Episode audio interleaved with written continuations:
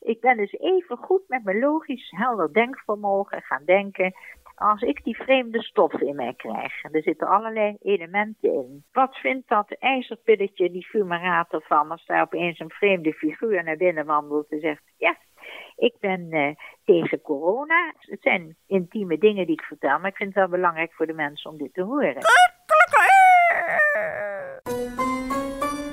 Hier is Hanengekraai door Luc Drosten met Elisabeth Bierens de Haan.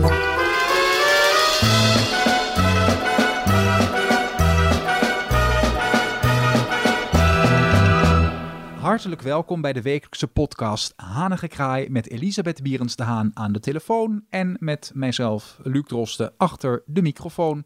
Mevrouw Bierens de Haan, we gaan het uh, even weer hebben over corona deze week, want uh, dit hele voorjaar wordt er natuurlijk totaal aan alle kanten gevaccineerd. Maar nu vertelde u mij dat u, en u had hem al lang kunnen hebben, vooralsnog de vaccinatie weigert. En daar wil ik het kort met u over hebben. Nou ja, ik heb er natuurlijk heel lang over nagedacht. Maar als je dan mevrouw Bosman hoort, die is net terug uit China. En dan vertelt ze, ach, en zegt ze, zijn een paar mensen gestorven, oude mensen van mijn leeftijd. 84, 85 zijn gestorven. Ja, maar die hadden onderliggende ziektes. En dat komt dan later, komt dat naar buiten. Ja, en uh, dat heeft dan niet zozeer met de corona te maken, maar die onderliggende ziektes, die waren er. En die uitspraak, daar ben ik eens goed over na gaan denken. En ik ben 84. Ik heb uh, reumat reumatische uh, dingen. Dus laat me zeggen, mijn knieën, mijn heupen, die zijn natuurlijk 84 jaar. Je hebt mensen die nog de harde piep dansen. Doe ik dus niet, hè? Nee. En uh, kijk eens even. Ik ben dus even goed met mijn logisch helder denkvermogen gaan denken. Als ik die vreemde stof in mij krijg, en er zitten allerlei elementen in. En die stof, die ontmoet de stof die ik krijg. Ik krijg ook ijzerpilletjes. Het zijn intieme dingen die ik vertel, maar ik vind het wel belangrijk voor de mensen om dit te horen.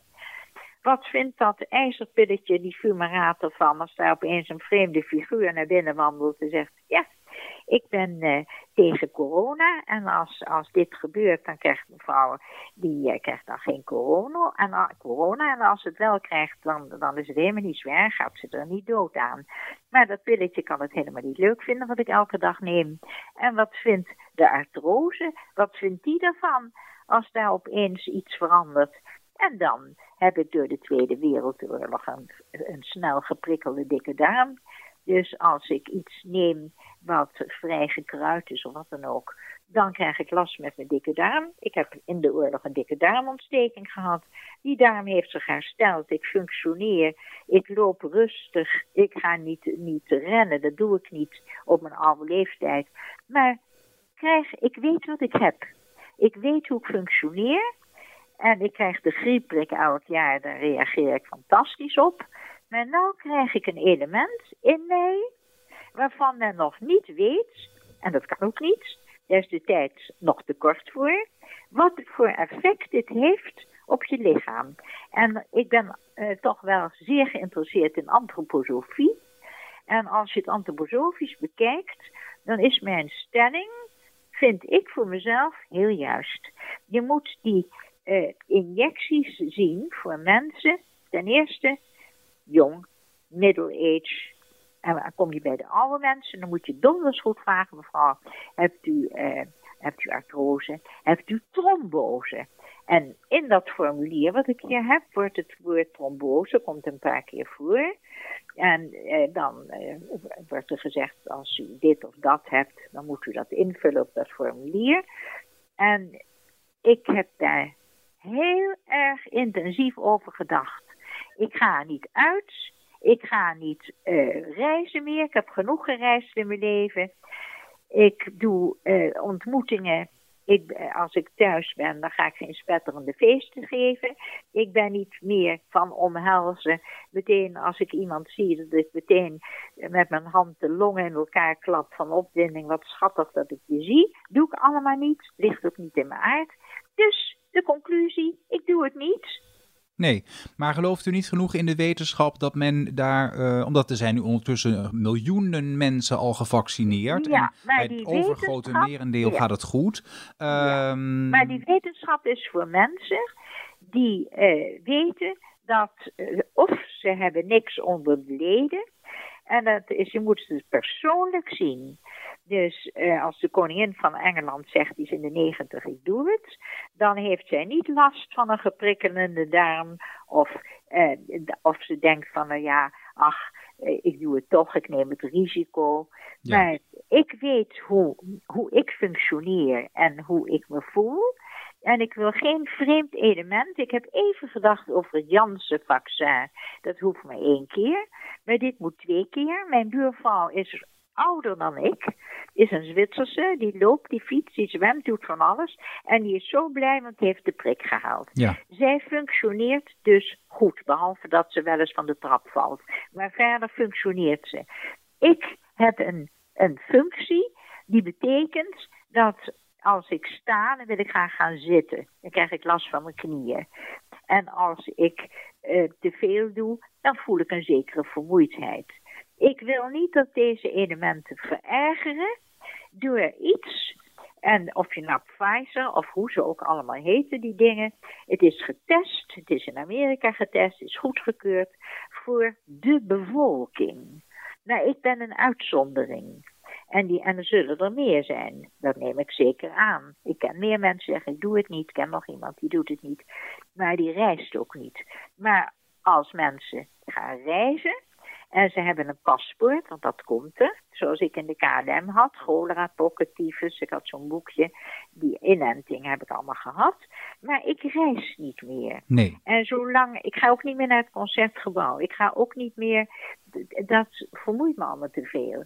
Dus voor het leven wat ik doe, past die injectie, die past er niet in. Mensen die komen zijn leveranciers. Mensen die komen, zoals vanmorgen de glazenwasser, ben ik op een afstand, heeft een kapje op. Daar ga ik dus niet die injectie voor nemen. Nee, dus eh, als ik u nu goed begrijp, dan roept u mensen niet zozeer op om de vaccinatie te weigeren, maar meer om zelfstandig over hun eigen situatie na te denken en goed af te wegen eh, wat de kosten en de baten zijn, zal ik maar zeggen. Dus wat zijn de voor en zijn, wat zijn de tegens.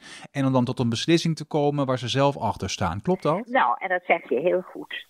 Ik ga het niet massaal bekijken, en dat doe jij ook niet. Ik bekijk het persoonlijk. Wat voor de een prima is, is voor de ander niet prima. En voor mij kan dat heel fataal zijn als ik een geprikkelde dikke darm heb. Straks krijg ik elke dag diarree, zeg maar. Maar stel nou dat een bezorger bij u komt die u toch besmet. Kijk eens even, als iets gebeurt, dan, dan heb ik misgegrepen, laat ik het zo zeggen. Dan heb ik dit zelf eh, gewild, in zekere zin. Ik ben dus onbeschermd, maar ik heb nog wel ook een religieus denken. En ik ben iemand die elke dag bidt. Dat kan ik in dit communistische land. Ja, wat vindt u, even wat vindt u, wat vindt u eigenlijk van die mensen die, eh, wat ik persoonlijk toch eigenlijk best wel dom vind, als ik heel even heel eerlijk mag zijn. Ja, Eh, die mensen die inderdaad in een geloofsgemeenschap zeggen en dan zeggen van ja, God laat dit niet toe, eh, het komt niet in onze kerk. Die mensen dat zijn die er. mensen maar zeggen, maar ik zeg dit. Eh, wat ik zeg, ik ben gelovig en ik doe het niet omdat ik, ehm, eh, ja, zeg van God beschermt me wel. Maar ik bid en ik vraag om bescherming. En ehm, dat is mijn hele levensstijl. Ik wil eerst eens even de kat uit de boom kijken. Ik vind, ik weet wat ik heb Ja. en ik weet niet wat ik krijg. Nou, dat is, eh, dat is, eigenlijk gaat u af op uw onderbuikgevoel ook grotendeels. Ja. En het is met rechte onderbuik, want daar zit de dikke darm. Nou, kijk. en daar sluiten we het mee af. Eh, dank voor uw eh, persoonlijke ontboezemingen, mevrouw Ja. En eh, volgende week dan gooien we het weer over een hele andere Dus nog, nog even, Luc, nog even op deze podcast. Ja. Een spreekwoord. In dubiis abstine. Ja. Mooi Latijn spreekwoord. In dubiis abstine. Als u het niet weet, doe het dan niet. Ja. Ja. Nou, eh, en wie eh, volgende week eh, weer luistert, die krijgt weer een heel ander onderwerp voorgeschoteld, mevrouw Bierens de Haan. Dus volgende week pakken wij weer iets anders op.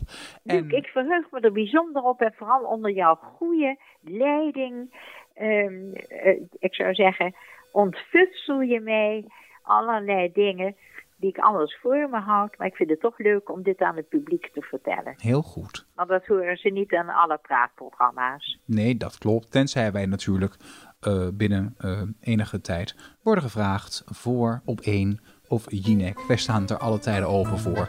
Nou, dan komen we samen bij Jinek en dan gaan we precies doen wat we nu doen. Gewoon uh, ontboezingen naar buiten brengen. Mevrouw Wierstaan, dank u wel en heel graag tot volgende week. Dank u, Luc. Tot volgende keer. Wilt u reageren?